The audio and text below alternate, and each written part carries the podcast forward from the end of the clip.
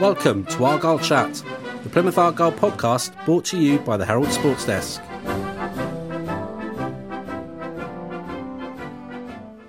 Hello and welcome to this week's episode of Argyle Chat, where we will look back on Argyle's season-ending defeat at Gillingham. Joining me to reflect back on that and look back on the season as a whole are our Argyle experts Chris Errington and Jak Ball. Hi guys. Hi Stu, got my name right this week. Well done. I did indeed. and a very warm welcome to today's special guest. And it is a very warm welcome. We can see you, you're dressed with uh, Danny Salman. Hi, Danny. Hello. Unbelievable dress code. Well, I Danny, think- there's a dress code on the podcast, right? I You do not apologise. hit it today. I- I've been out on the whole. He already looks half morning. surfer, half athlete, doesn't he, with a vest on and. Uh, Uh, half athlete, I'll take. it. Um, as we say then, guys, Argyle ended their season up at Gillingham, a disappointing 5 2 defeat. Um, I guess, really, Chris, they just ran out of steam, didn't they, after a, a long season? Yeah, I think we saw that at Scunthorpe last Tuesday, which was the must-win game, or, or certainly not to lose it. Um, and I think most people would have seen the game either at Glanford Park or on the TV, and they just didn't have it in their legs. Injuries, it just wasn't there, uh, and it was a bit more of the same against Gillingham, if we're honest. Um, it was quite funny. We turned up and were talking to one of the guys that reports for Gillingham, and he was saying how dreadful they'd been at home all season, and Argyle were bound to beat Gillingham, and, uh, and we were saying, well, we're going to have a lot of players out, and I think we've run out of legs, and uh, and three one at half time. You know, Gillingham were well on top, four one up. You thought this could be any score it, it, that they wanted really. It finished five two. Um, yeah, I'm not going to dwell too much on the p- performance. I think the manager wanted to either. Really, it was it was one game too far, perhaps two games too far at the end of the season.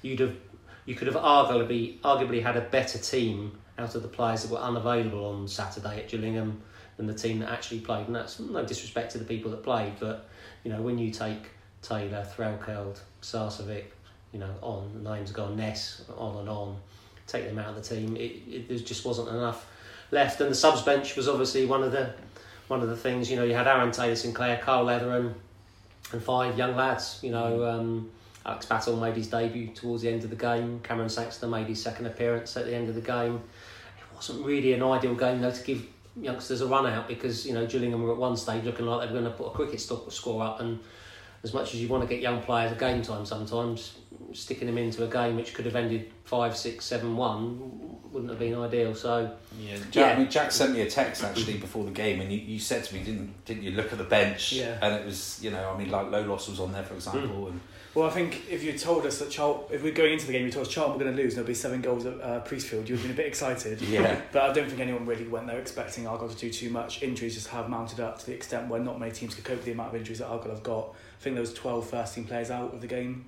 Um, and okay, many of them might not have started, but of course, a fair few of them would have been on the bench over some of the ones that were on the bench. So it was absolutely obliterated by injury, wasn't it? Sonny Bradley played and I suspect strongly that he wasn't fit there's Mm. probably one or two others who were playing with knocks and Well, things Graham which- Carey said after the Rotherham game that Mm. if the team had nothing to play for, then the half of those that were playing wouldn't be playing Wouldn't be because of the knocks they've got. Argyle were just limping over the line really and just had to finish the season. And I think had Argyle somehow managed to win that game 5 0 just saying getting the playoffs, I think we would have been obliterated in the playoffs even further. There's just, there was just nothing left. The team could not give any more. I guess, Dan, you've been in that situation yourself. You get to the end of a long, hard season, and it is a case of patching people up and getting them out there to play, isn't it? Especially when there's something to play for. Yeah, it was very difficult for them. I, th- I think run out of steam maybe a little bit uh, unfortunate sort of term to use. I just think it was pivotal, pivotal that when we had those two games cancelled, I think that really w- was the end of it for me. Um, even if we had everybody fit, with playing four games away in the last five, especially the distances we have to travel Saturday, Tuesday, Saturday, Tuesday, it becomes very, very difficult. Add to that the injuries, and it became virtually impossible.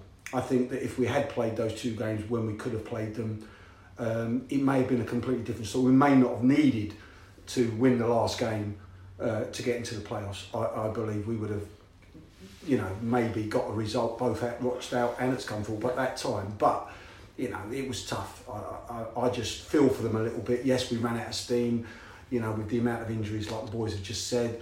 Um, I just think it, it was just a shame. I just think that, you know, what could have been. I mean, no one knows. Don't get me wrong. You know, we might have not won at Rochdale even back then or Scunthorpe, but I think the way we were playing at the time, everybody was fit and healthy. It may have been a different story, but once once we had those games added on to the end of the season, I thought it was going to be very very difficult. Not just the injuries, but the that they ran out of fuel in the tank, so Mm. to speak. You know, there was that that, that travelling was a killer. I mean, me and me and Jak did it, and Yeah. you know we're out on our feet now, Jak, and we haven't even played football, have we? You know, so well, um, Sarcevic in that in the first half of this the Yeah. Middlesbrough game, he just could barely move. He was, you could just tell there was just nothing there, and it's a shame really because the players would have wanted it, you know. And it's, it's been a long hard season, and I, I bet they're quite disappointed that it's ended the way it has. But overall, Oh, it's tough enough quite- playing Saturday, Tuesday, Saturday, Tuesday uh, in the middle of the season. Mm. But come to the end of the season, um, you have got a lot of knocks. It's very rare you play without knocks anyway.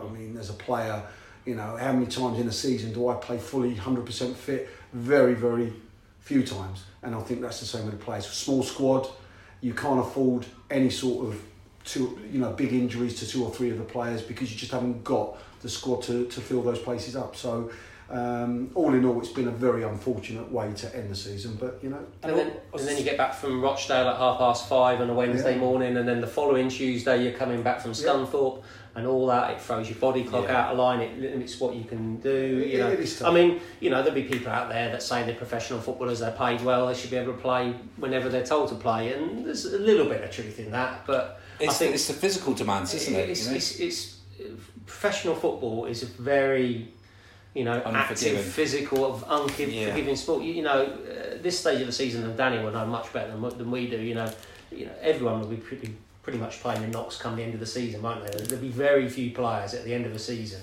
who've played any amount of games that won't be think- struggling with something. I think it's not just the end of the season. I think also all through the season. yeah. You're, you're playing with knocks all the time, strapped up ankles, um, Injections, You know, things like injections. I've played, you know, many, many times. It's just listen. I'm not. It's not bemoaning. It's not No. a problem. It's, it's what we do Mm. and what footballers do.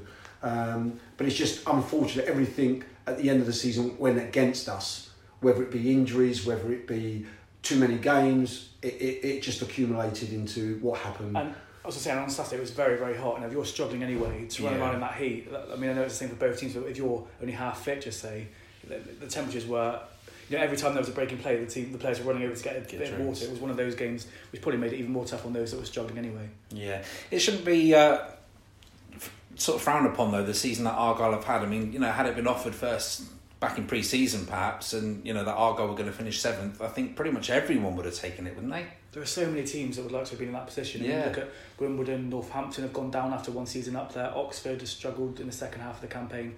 There are so many teams that would like to finish seventh. I, I think. I, I think it's been incredible. I, No, I yeah. really do. I, I think that um, the whole, as a whole, there's been a lot of excitement, a lot of drama. Um, supporters have been, you know, on the edge of their seats for most of that time, whether it be good or bad. um, but since December, it's been constant.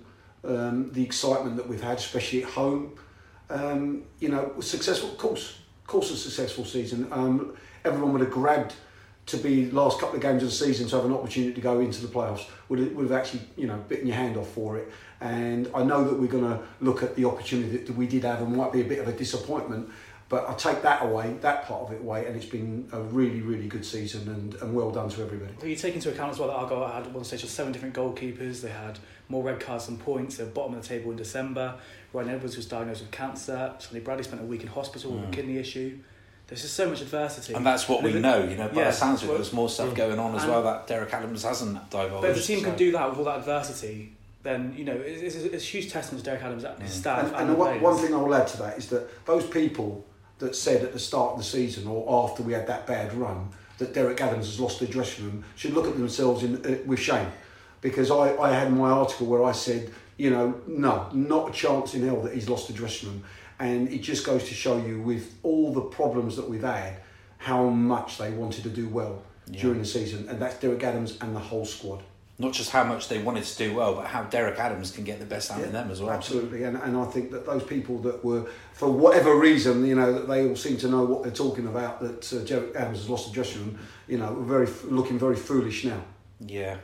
Is there a sense of disappointment? I mean, Jak, you're, you're an Argyle fan. You're very passionate about your club. A couple of weeks ago, you were saying, "Oh, the league table looks so fantastic now." Given the way it's ended, is there a little bit of disappointment there for you? a very small amount. I've got to be honest. I was expecting to be a bit more disappointed than I was actually at the end of the se- at the end of the Gillingham game. The way it's panned out, I think just the fact they've got through it is, is pretty remarkable. Um, and I, I do strongly believe if they had made it, they would have struggled in the playoffs, and it would have just given people more false hope. I think it's been an incredible season, and I'm actually not that disappointed at all. I'm looking forward to a little break, and I'm looking for can't wait for next season. You know, it's another season in League One, and if you know you never know what might happen. You trust Derek Adams; he's he's done well in the last few summers.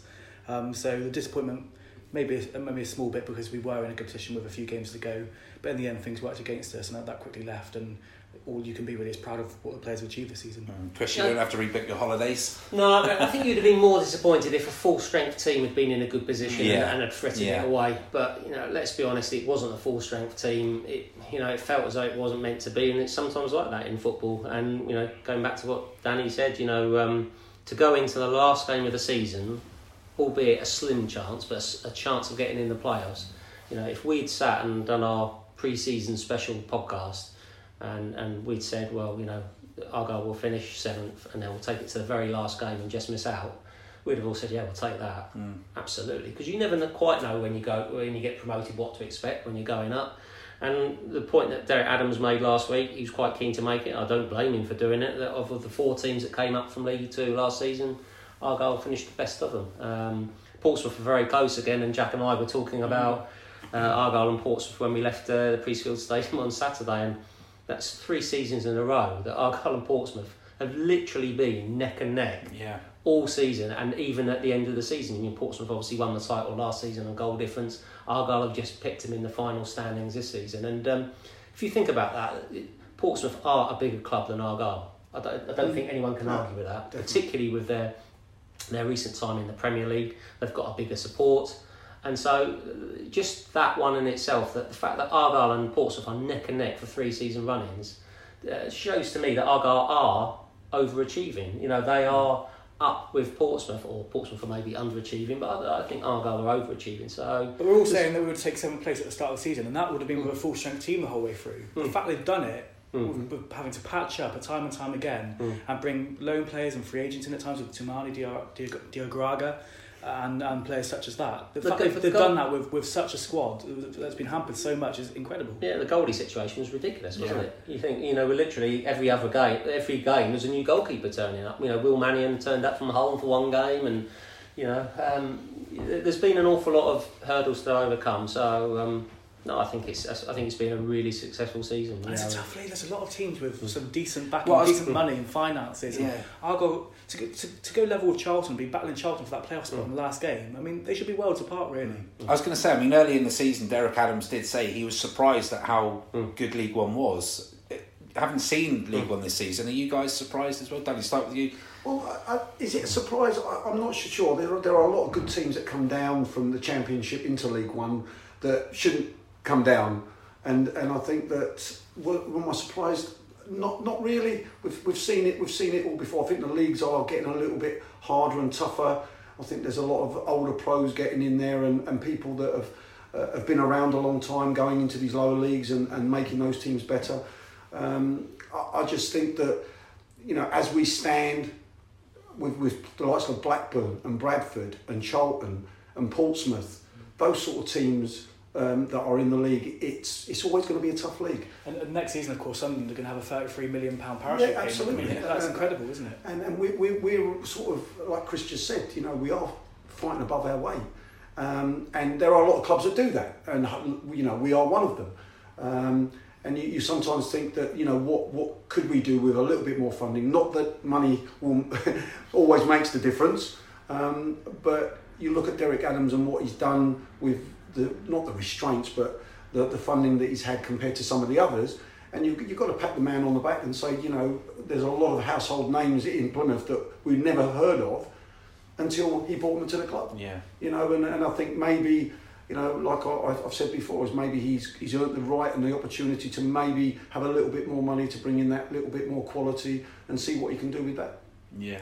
So looking back on the season, then obviously lots of highlights and low points as well. Um, Chris, start with you. Low points.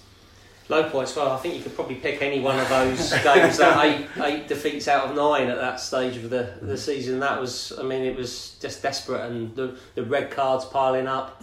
Um, I I seem to remember Bristol Rovers was away when Gary Miller got sent off, and um, it just seemed like every other game there was a red card. They were losing games. They they didn't look like scoring.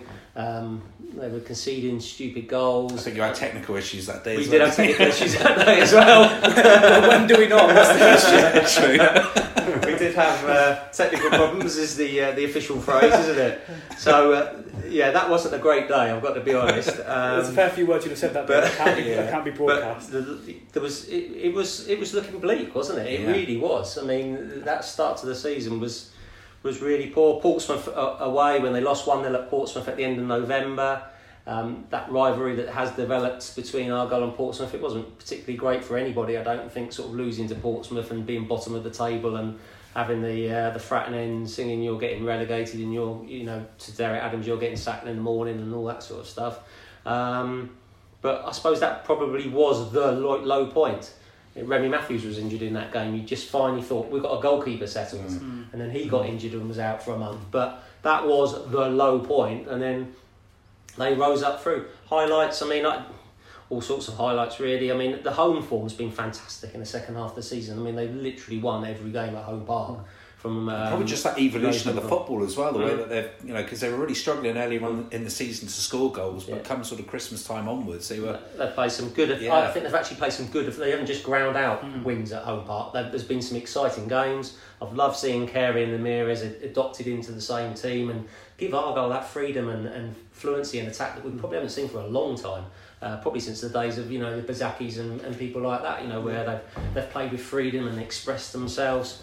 You know players have, have clearly got better during the course of the season. Working with Derek Adams, you know Ryan Taylor, what a fantastic season he had despite all the injury problems he's had.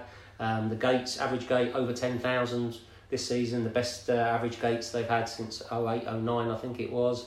Um, so, yeah, lots of lots of highlights. I mean, Jak, as a fan, what was the best one? Well, the best one, I think the, the fact that Argyle have been playing such good football, you know, what you, as a fan, what you want is when you're paying your money, you want to be entertained, and mm. that, that's not a guarantee in football. You know, you, you can't guarantee that, but Argyle played with such freedom this season that you know it's been fun to watch. Last season they had to they had to grind results out and they had to be quite pragmatic in their approach. But this season, the fact they've, they've won a few games by three or four goals, that's exciting. And the fact that all the way through the second half of the season, we were getting closer and closer and closer to those playoffs. And, you know, as a fan, that's what you want. You, you want to dream, you want to hope, and it was becoming a reality. And the fact that we've got to the final stage is still having that hope. That's why the, the numbers have been there. But obviously, one of the sad points was Ryan Edwards' cancer diagnosis. But the way the club came together, again, I thought that was fantastic. That was a highlight for me. The way the players came together and those sort of stories give football a, a good name. I think sometimes in the national media, football fans don't always get the best of press, but the fact he's now been given the all clear and the way the club came together, that was a real highlight for me that made me feel proud to be an Argyle fan. So Yeah. that was one.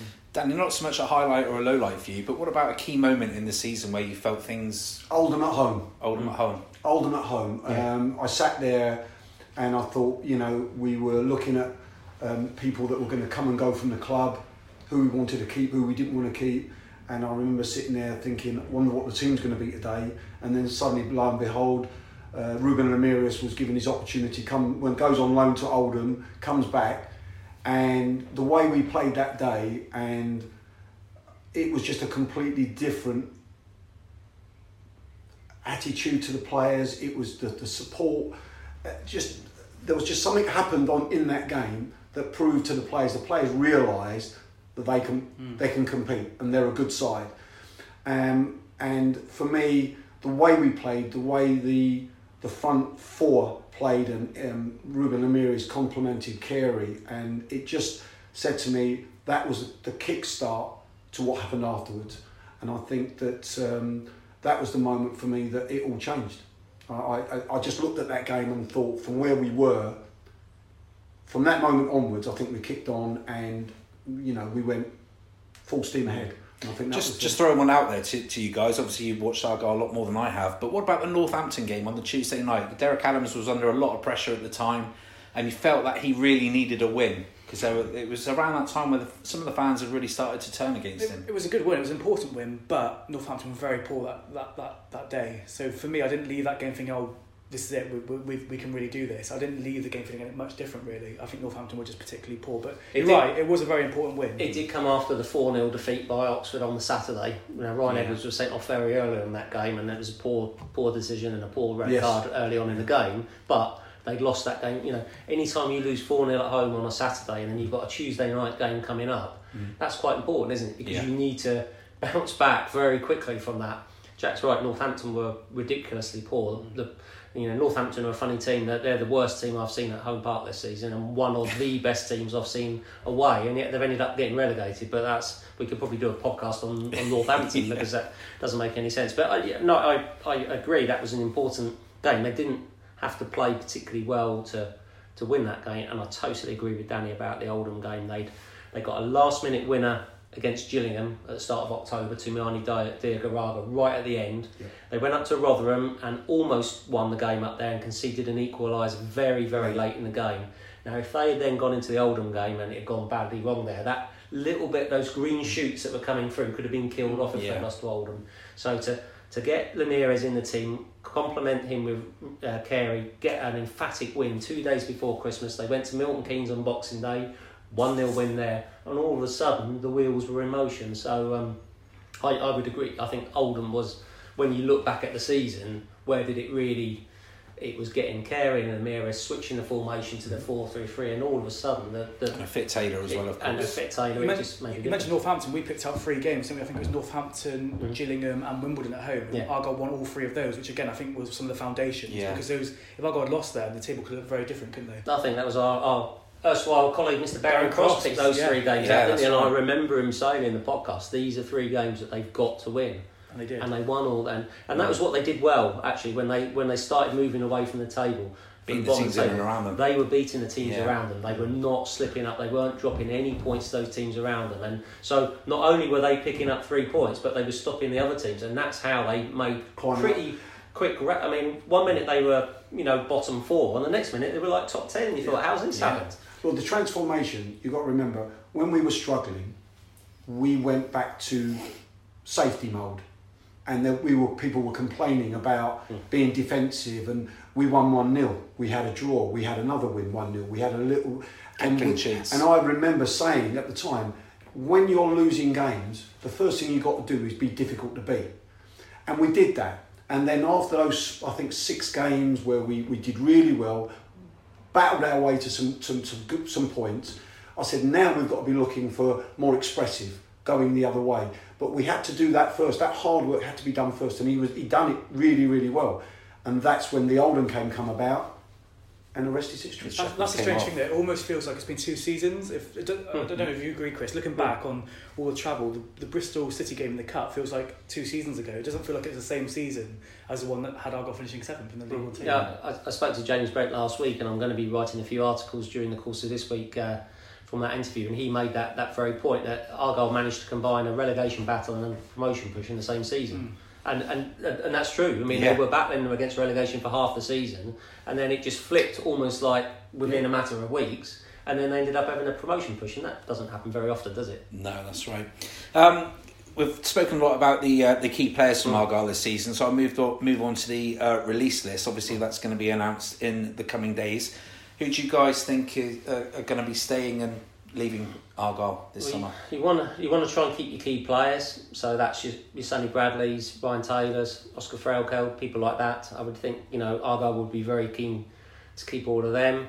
Um, certainly, Sonny Bradley and Ryan Taylor have both said in interviews, you know, that they would be interested in staying um, and keen to stay. Um, hopefully, that will that will get worked out. Of course, in football, anything can happen. They might get a better offer. Uh, all three of those players that I particularly just mentioned there are, are from the north, and and there's always going to be an issue at some stage in players' careers that they might want to return to home, be close to family and friends. But they they've all always struck me as you know enjoying living down here. Sonny Bradley did a, a great interview where he, he he said he loved living in Plymouth and recommended it to people. So. I think you know, just off the top of my head, those three players, you know, a very good right back, a very good centre back. You know, um, you know, you, you want to keep them in the keep them in the in the mix. So and, and Taylor being a, you know, the, the focal point up up front. Um, so there will be departures, I'm sure. Derek Adams said something um, recently that he, in hindsight, he, he felt that he might have released maybe one or two many last summer. So it'd be interesting to see how many do do leave. Mm. Um, I think some of the players that were signed with Argyle were trying to get up from League Two.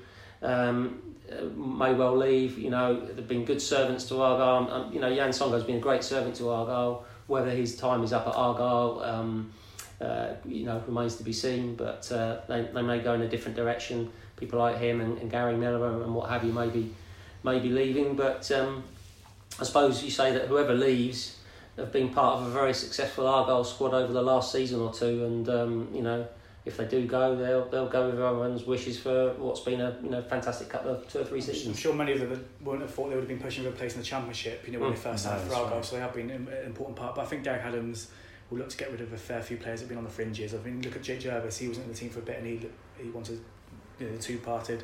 So I think the likes of Songo'o, Miller, Church. Mm. I don't think you see many of them. I think we again. saw that Garrett Gregoire, for example, was was under contract for next season, but that doesn't you know necessarily mean that uh, you know he'll necessarily be here next season. So yeah, you'd expect a fair few changes. I just wonder, just re- reading into his, his uh, Derek Adams' comments, whether he might just think I don't want to make too many changes. He's quite happy to make changes, but maybe not wholesale. We spoke about that this didn't we, when I think the meal after the game on, Mm. on I think Joel Grant might have possibly earned himself a, a stay. Possibly, I mean, it fought three goals in the last four games of the season.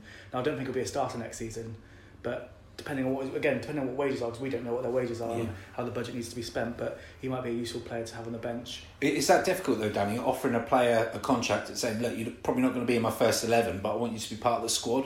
Or as a player, do you go in there wanting to be a first team player? Yeah, I think every player wants to be a first team player. I don't think at this this level of football that a player um, is going to be happy to know that he's going to sign a new contract and not be a starter. You know, um, and I think that's the difficult shuffling around that Derek Adams has got to do because you've got to have players that are not in the first team on a regular basis that are good enough to come into the first team and do well. But they're difficult to keep because they want first team football. So it's it's a, a really difficult balancing act that he has to do. Obviously, as as the boys have said, uh, the, the key players we know who they are, and you'll want to keep them. But you do have to refresh, and you do have to make sure that there's hungry people coming back into the squad from elsewhere that are going to make that difference that we need. Um, and and this, this is where the difficult job lies. It's not so much we, we know that Carey's a good player and we know that Sonny Bradley's a good player, but bringing players into the club, you've got to make sure that they are better than what you've got, and you've got to make sure that they know exactly what it entails to be involved with Plymouth Argyle. And as a manager, that's a difficult job. But he's proven since he's been here that he's got a good eye for a player because there hasn't been many players that he's brought in that have failed him. You know, there's always going to be one or two, but that's like any any any club. But generally, I think he, he's done very well with his uh, decision making on players. Um, it's just making sure that you keep who you want, or you you know as best you can, and then bringing in players that are better than what you've got. It must be tough for players as well. You look at the likes of Alex Fletcher, who probably knows he's not going to get much football next season, and whether he, if he's weighing up whether to leave or not. You've got you've got do I leave and turn down a guaranteed year's wage and hope that something comes up, which for Tyler Harvey didn't really happen and for River Allen didn't really happen. That must be a hard decision for them to make as well, whether they accept the fact they're not going to be part of the team for some of the youngsters, or whether they're, they're going to risk turning down the contract and go and try and find a place where they are going to be first in I, th- I think with that, it really depends on the player and the manager. Because as a player, I know how I feel about myself and about uh, the people that I'm playing with, how good I am compared to what we've got, and whether I feel, hang on a minute, if I stay here long enough, I can compete and I can be there. And it's up to the manager to make him feel like he's going to get an opportunity. So it's a very difficult one um, to make. But as a youngster, I, I wouldn't want to be sitting around if I know I'm going to be second and third choice, if I feel that I've got the ability to push on um, and the manager maybe doesn't trust me enough. Um, so that's a conversation between him and the manager to start with, and then looking at the squad that he's got and the ability that he feels he's got, and whether he thinks, no, I'm good enough to move on and I need to play. I think with someone like Fletcher as well, it's it's part of a development program. You know, is there perhaps a contract, a long term contract for him at Argyle? But Derek Adams maybe says to him, "We need to get you out on loan to get you some first team experience, and, and look at maybe getting him some first team football elsewhere next season." Well, the thing is, is where's he going to go? I mean, he's Well, not that's going to go into a League One club, so he's going to have to go League Two or non-league. Now, it didn't work really out want- from a Torquay No, either, did it? do you want to go back down to, to teams that are struggling, that might not be playing well? You know, it, it's a difficult one. You know, for me, if you're a youngster and you should be, if you're good and, and you feel like you want to comp- be competing for a first team place, you should be on the bench or in the first team. If you're not going to be that there or thereabouts, there's no point in going out on loan. You might as well leave. You might as well leave and, and try and get first team experience somewhere where you play regularly week in, week out. I, I just think that going on, like keeping somebody and then taking, sending them out on loan at this level is, is very difficult because where are you going to go? Hmm. I, I, you know, do you go down to struggling clubs? Do you go down to non-league where the ability of the players are not as good? How are you going to progress yourself? Are you going to improve as a player? You know, if you're going to go further up, you know that's a Yeah. different kettle of fish. But you know, I just, I just think you've got to think very, very carefully about it. his next move.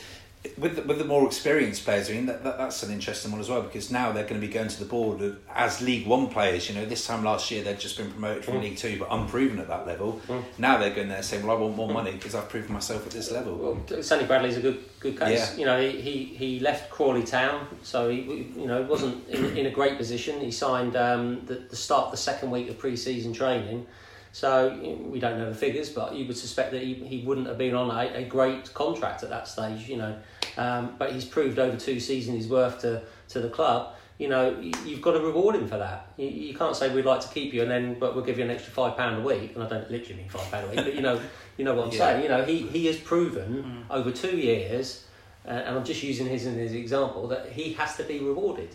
And um, so, you know, people say, oh, I've got to spend more money and this, that, and the other, but you've got to reward the people that you've already got that have done well before you even Yeah, start thinking about bringing in people from Yeah. out, outside.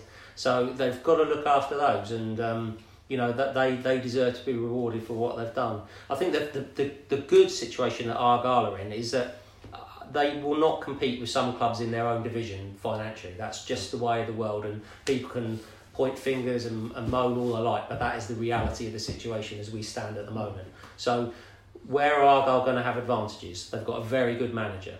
They've got a manager who's got a track record of bringing players in and improving them. Um, they've got a, a decent ground that's going to get better in the next year or two, hopefully, with the grandstand. They've got a, a average crowd of 10,000. There's not that many clubs in League One that, that can say that. Got a superb away support that no matter where you go in the country, whether it's a Saturday or a Tuesday, northwest, northeast, Kent, wherever it is, you'll always get great support. So there's a lot of good things going for Argyle. Financially, they are going to lose out players. They have done in the past. They always will do. They will do this summer, I'm sure. But there's a lot of positives um, about tr- getting players to sign for Argyle this season. So Derek Adams needs to make the most of all those advantages and assets and try and use that to his advantage. So we'll see how he gets on. I, I think there'll be a fair, a fair few departures, and there'll obviously then be a fair few new coming. So And also, he'll have learned a lot from the season. You know, Mm. he admitted that he didn't expect this league to be as good as it was, and he probably Mm. didn't sign Mm. the players that he was hoping for. You know, and he, I'm sure he's learned a lot, and he, he doesn't seem like a manager who'll ever stop trying to learn and get better. But compared to 12 months ago, you know, Argyle now can say, well, look, we, we have proved we can compete and be successful in League One. So, so players that might have ummed and ahed last summer, Danny, you know, might look at Argyle in a different way. I think you're dead right about. I think we've mentioned this before about when you've got players at the club that have done really well for you. They're the first people you've got to look after Yeah. because you know them. You Mm. know them. You know they can perform. Bringing somebody from outside on big wages Mm. that have got a good pedigree, you don't know what they're going to do. Character. So they're a little bit Mm. more of a risk than the players that you've got at the club. So first and foremost, get the players that week in week out have done well for you, put them on contracts that they deserve. Then that's your starting platform. Then you go and say, right, I've got that. Now where do I need to fill the gaps? yeah. That's what you've got to do. What you can't do is go, well, we're going to give you the same wages last year, but we're going to give people that we don't know More money. more money than you. You can't you can't do that. You've got to make sure you look after the people that have done well for you, um, and then you've got to fill up, like I said, fill up the gaps and make sure that you bring in quality as best you can um, to add those positions that uh, are being left behind by the people that are not staying. And the transfer window closes a lot earlier this year, so they'll It to- does, yeah. That, that's going to make it interesting. So, talking of these gaps, then, what areas of the squad do you think need strengthening, or Wow. more importantly, the first eleven first of all? Goalkeeper. Yeah, obviously First Luke's going to be goalkeeper. going. Yeah. So that's that's a, an obvious one. Do you think there's a chance Remi Matthews could come back on loan, or is that a Loans. I, I wonder about a loan because you know he's just um, got a, a new baby Yeah. daughter. You know, a, a long term loan. You know, I don't know. I'm sure I- I'd be very surprised if Derek Adams didn't inquire and see if there was any possibility of it happening. Um, whether uh, Remi Matthews, when we spoke to him about it, said that he would like to go back to Norwich and cha- try and challenge for the first team place next season. So, uh, you know, that's perfectly understandable. He's had an excellent season at Argyle. That's exactly what he should be doing. Yeah. And Norwich clearly think something of him because they did sort of put him on an extended contract before he came to Argyle that takes him through to the end of next season. So, um, I, I think, as I say, I think the problem that Argyle will have with Remi Matthews is if Norwich do want- to let him go, it won't be till very near the end of the deadline. Correct. And can Argyle go throughout the whole of pre-season Yeah. with no first Yeah. choice keeper? I don't think they can. No, if Norwich are saying that we're going to leave it till a week before the start of the season before we decide our first choice keeper, well, Argyle can't go through the whole pre-season without a first choice keeper. No. So I'm leaning towards um, unless there's an opportunity to make a permanent signing, I, I, I can't see him coming back for a, for another loan, particularly because of his his family situation. But you know, the, you know, there will be plenty of goalkeepers out there. There's, there's no doubt about that. And you know, and the strike the striking situation is obviously needs to be seriously looked at this season because that's one of the things that has cost Argyle in the closing weeks of the season. Ryan Taylor has had injuries in the past. He's and had- at the start of the He's had injuries this season. Um, they brought Simon Church in as a gamble, as a you know, as a, a throw of the dice, but it didn't work. You know, I think you know we can we, we would all expect sat here right now that Argyle will play a pretty similar style Mhm. next season to the way they have done. So if you re-sign Ryan Taylor, then you need another Ryan Taylor. another type Ryan Taylor type player. That's what you've got to try Yeah. and do, so that you've got that competition. So like for like two, because that's what you're gonna that's what you're gonna need. So goalkeeper and a, and a two strikers. Hopefully one of them Ryan Taylor, um, Ryan Taylor and, and one other and a goalkeeper. The rest then you can re-sign, as Danny rightly said, re-sign the, your, your ones that you want to keep and deserve to be rewarded, and then fill the gaps from there. I think. Mm. I think that we need another left-sided player defensively. I think to add to what we've got and the ones that can keep. I do think that we need to do that. I think you know obviously if if there's one or two players that might leave people like Gary Miller, then you need an alternative to Oscar. Um, uh, I mean, I would regard Oscar as a first team uh, first choice and bring in somebody that might be able to play in that position as well. Yeah. I think that, that that would be good. And like you know, the boys have already just said about Ryan Taylor. You know, we haven't, we never had, and we haven't got a Ryan, another Ryan and Taylor. And if we There's are, not many of them around. To no, fair, which, this day and age. which is what No. we've said before. Yeah. You know, to get those players is going to be very difficult, and uh, that's why when you play a system that suits you, that that position is pivotal. And there's a lot of Premier League clubs that play a certain way that have, have spent millions and they haven't found that right player. So it's going to be even tougher for them. Um, I think one of the advantages of not being in the playoffs is the fact that Derek Adams has what a month longer to look Yeah, at this. month, the season yeah. is sorted. You know, if Yeah. Argyle had the two semi-final games and then lost, or got to the final somehow and then lost, they would be three, four weeks back. So at least they can fully focus now on Mm. getting ready. The one for the thing I would the add to the goalkeeping situation is I totally agree. We need to sort that out quickly if we can. But the one fallback you've got is that you've got a very, very good youngster that is there in case we don't make a decision or can't get somebody quickly enough. Um, because I do, I do think that at some time, if you want him to progress, you're going to have to throw him in a deep end and play him. Um, I'm not saying that he would be a first team right now. Remi Matthews, he's got a lot of experience, and if a, player like or a goalkeeper like him, but you know, it, and it will we will need to do it quickly. But if we can't, then at least you've got somebody there that could play until such time as we get somebody, and you never know what could happen. But See, the Cooper one's an interesting one for me because I think Argyle will bring a first choice goalkeeper Mm. in, but it's whether he's number two and whether they give Letheren another contract and have three goalkeepers. Derek Adams did say they would be number three next season. He, Number he three. said that Cooper will be number three. Um, you, you would think that Kyle Letheren would Be have a, ch- two. a good chance of being the number two, and then you're looking for a number one to replace Remi Matthews, stroke Luke, Luke, Luke, Luke McCormick. So that's the way I would see it Mm. panning out. Um, But you know, you're right. Most people get, will, will get the chance in pre-season to try and impress. You know, I think everyone will get a chance. I, I think you know he's he's again we, we, we always try to you know look everywhere, but on your own doorstep sometimes, and sometimes you've got to go. Well, hang on, a minute, we've got somebody right on our doorstep that may um, be good enough.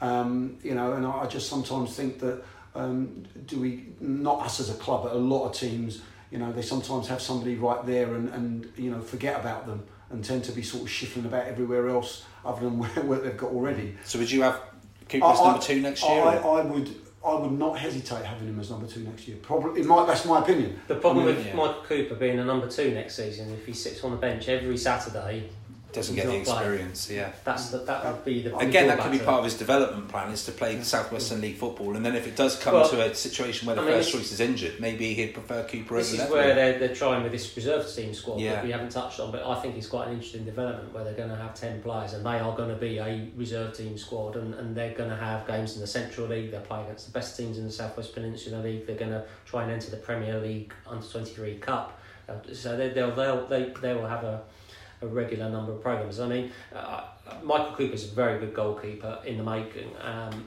I just think if he's number two, travelling all around the country to 46 League One games and maybe not playing in many um, is, isn't ideal. But, you know, I, I, if, if he was playing for Argyle right now, I wouldn't have a, I wouldn't have a problem with that. I think he's, he's more than capable. But I think get that first choice keeper lined up. I think that's quite an important priority. You know, um, it's clear. You know, Derek Adams um, is, is emerged. That Derek Adams told Luke McCormick in January that December January that he wasn't going to be offered a new contract. So you would think, wouldn't you, that Argyle have had a good few months to be looking Mm. around at all possible options for goalkeepers. Um, I'm sure they'll try and get Remi Matthews back. Why wouldn't you? He's But done. they, they must have done- spoken. They must have They spoken to must him and, and must have had You know, conversations. So they must roughly know what's going on. Yeah, you know, Remi Matthews should be trying to get in Norwich's first team next season. That's what Quite he should right, be doing. quite Quite, right, right, what he quite should right. be doing. But then Argyle can Argyle wait to find out that answer, or do they just go look? He, he did really well for us. Thanks very much, Remi. But we need a, when we start pre-season training at the at the start end of June, start of July. We need a first choice goalkeeper in there that people know this is our goalkeeper and this is the way we're going. Because a new goalkeeper, I mean, Danny was a defender. You know, the relationship between defenders Massive. and goalkeepers is massive, isn't Massive. it, Danny? You, you, to bring in a goalkeeper two days before the start of the season on loan is not really going to cut it. When we, it? when we train, we, we train separately a lot of the time. But believe me, the back four have got to have every th- faith in the goalkeeper and vice versa. And we need to know exactly what he can and can't do, or, or what his strengths are, and what our weaknesses are and strengths are as well in front of him. And I think that that relationship is really important. And I think yes, we do need to to, to know what's going on. Um, and again, I wouldn't bat an eyelid if Coops was playing in the first team. I wouldn't. I, I mean, I don't know how good he can be or how good he was going to be, but if I would I give him the opportunity if we had, you know, no fear, I, I'd give him the opportunity. I'm not saying that he's my first choice right now. If we didn't have a first choice, I would still have enough faith in him not to worry about him going into the first team. That's what I'm saying. Yeah. Um, and because I've played many, many years and I've had lots of young goalkeepers behind me, not just one or two, I've had lots. People that have come in and done really, really well. So Brian Horne being at Millwall, one of them, he was 18 when he when he was a regular.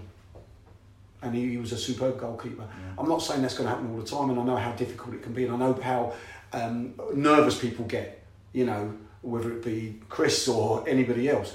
Um, but I know what it's like to feel that I'm good enough. Please let me, please give, let me show you that I'm good enough. Um, so And, and he's going to make mistakes, isn't he? Absolutely. All 18 year olds do. Absolutely, and, and I'm not worried about that. So Yeah. Um, for me, if you feel he's good enough, and I would listen, I wouldn't be I wouldn't be overly worried if he was my first choice goalkeeper. Put it that way. Right then, guys. Moving on. One final thing we're going to do to bring the uh, this week's podcast to a close is a little fun quiz for you. I know you're all Argyle Not experts, sure how. so I want to find I'm out an ex-footballer. I've got no chance against journalists here. So I've got five questions here for each of you. Oh God! I'll do This one is at where a you make us time. look really stupid. Well, that's the idea, especially you, Jak. I'm just going to put on record now, I have a notoriously bad memory. I'm, I'm So so Jak defeat speaks straight he's got away. a bad memory. Danny's saying he's an I'm an ex-footballer. ex-footballer. I'm, I'm Chris, useless. what's your I, I would put my money It's on been, a Chris to win. it's been a long season. so- Right, well, let's see how we do. Danny, starting Oh with you. God! Thanks. Who scored our goal's first goal of the season? Oh God! Great. No idea. First goal. Who did we play first of all? We can help you with Our that. first game. I'll, I'll give give you him a a clue. clue. Peterborough away. Peterborough away. Uh, I'm going to say Carey. it would have been a good For a bonus point? Gregg Wylde. Gregg Wylde indeed. Oh, yeah. See, I told you. I'll put it Started together. well, hasn't it? Jak, uh, name the four Argyle players sent off in successive matches earlier in the season. Successive matches. In order, please. In order? No way I'm doing it. Oh, Graham Carey. Not in order, not in order. I'm not going to Okay. do it in order. Graham Carey. Uh, Sarcevic. Edwards. Miller.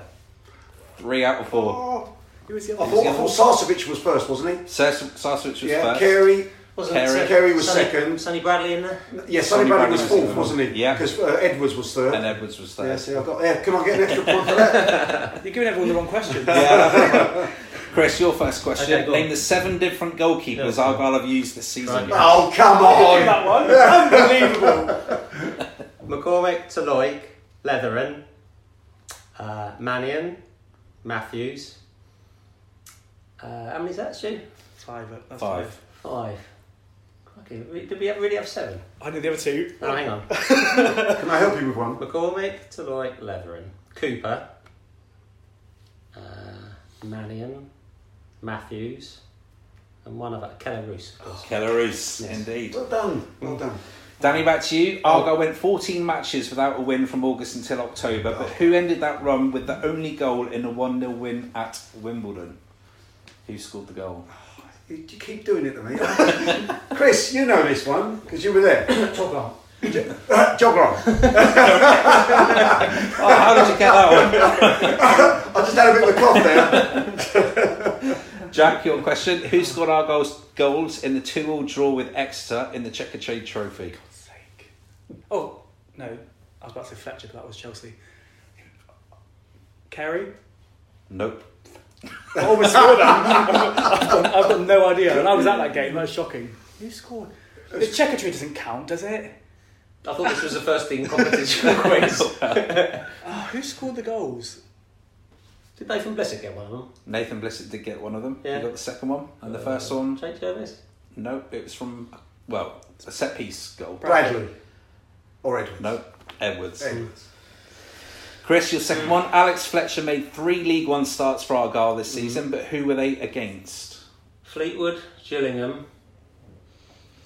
Got one out Two. of two so far. One out of two. Yeah. Oh no, he came on as a sub for- against Fleetwood, didn't he? That was when he scored.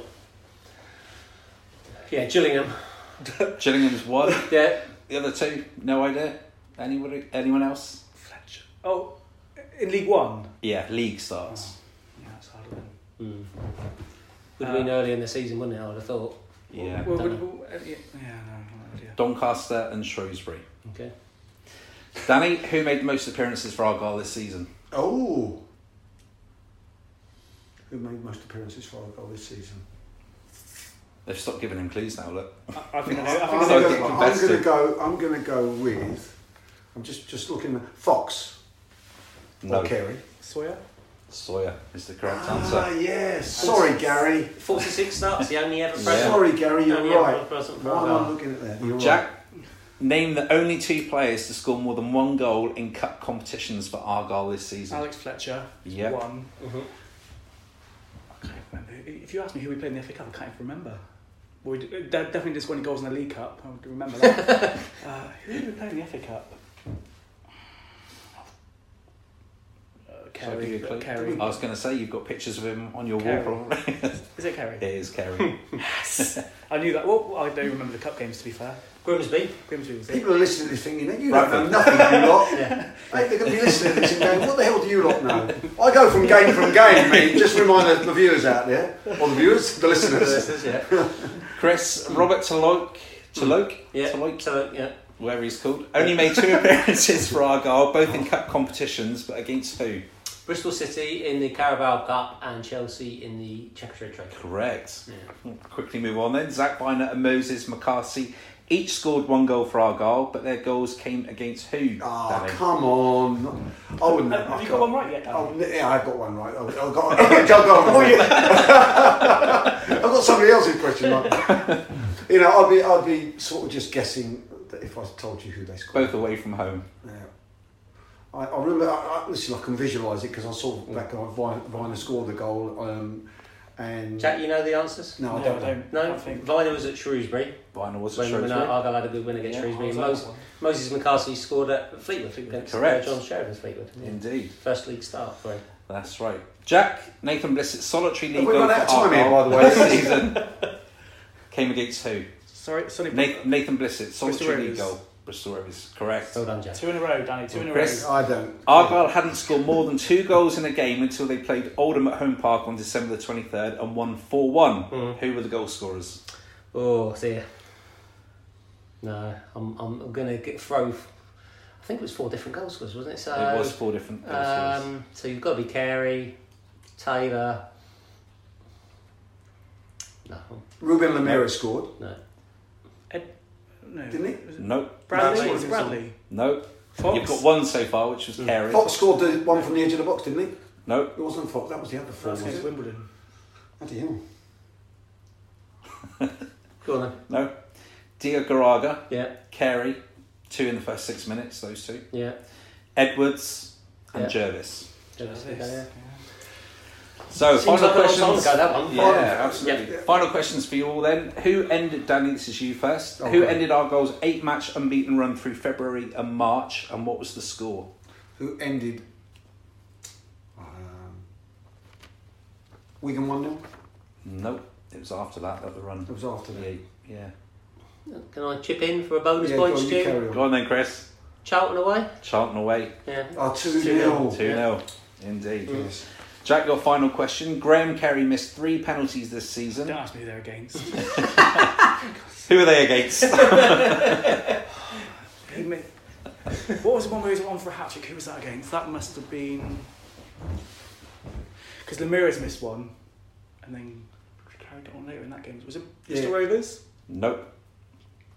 Uh, Southend? Southend's one.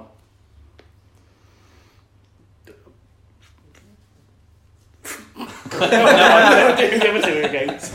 No idea. No Any idea. ideas, Danny? No. I know Chris knows these. Yeah, we consulted earlier. about this, didn't we? Yeah. Yeah, but that's the difference, you see. You Oh, it's a you've it's unbelievable, You're on a computer all the time looking at all these stats when I'm on the sun shining down on the home. Go on then, Chris. Put them out of misery. The Uh, other two? Shrewsbury away, he had one saved, Yep. and Bury at home, he had one saved and then scored from the follow up. If you were, Oh, yeah, that's right. And Southend as well, of course. Yes. Final question then, Chris. Mm. Jakub Sokolík's final appearance in an Argyle shirt Mm. came against who? Was it Exeter in the Checkatrade Trophy? It was indeed Oh, in the there Czech you Trade That was the worst performance I think I've ever seen He- from a, from a yeah, footballer. didn't play well that night. No. No. Out of position at right back. To be Do the fair. listeners know that you lot just sit on your computers all day looking at all these sort of things? This is what we do. We throw each other Well, questions. and then, then you, Yeah. you decided you're going to other's put, throw me in a mix. That, Exactly. To be So- fair, I don't think it was a concept too much, too much glory in that. Thanks very much for that. Well, that brings this week's episode to a close. Danny, thanks ever so much for My coming pleasure. in and taking time out from this lovely sunny day to, to join us. Chris, Jak, I know you've had a busy weekend, so uh, thanks for coming in as well. Can we go home now? We'll see about that. and thanks to you out there for listening. Uh, we'll continue with our podcast throughout the summer, so uh, we'll be back again with more of the same next week. Thanks for listening. Bye bye.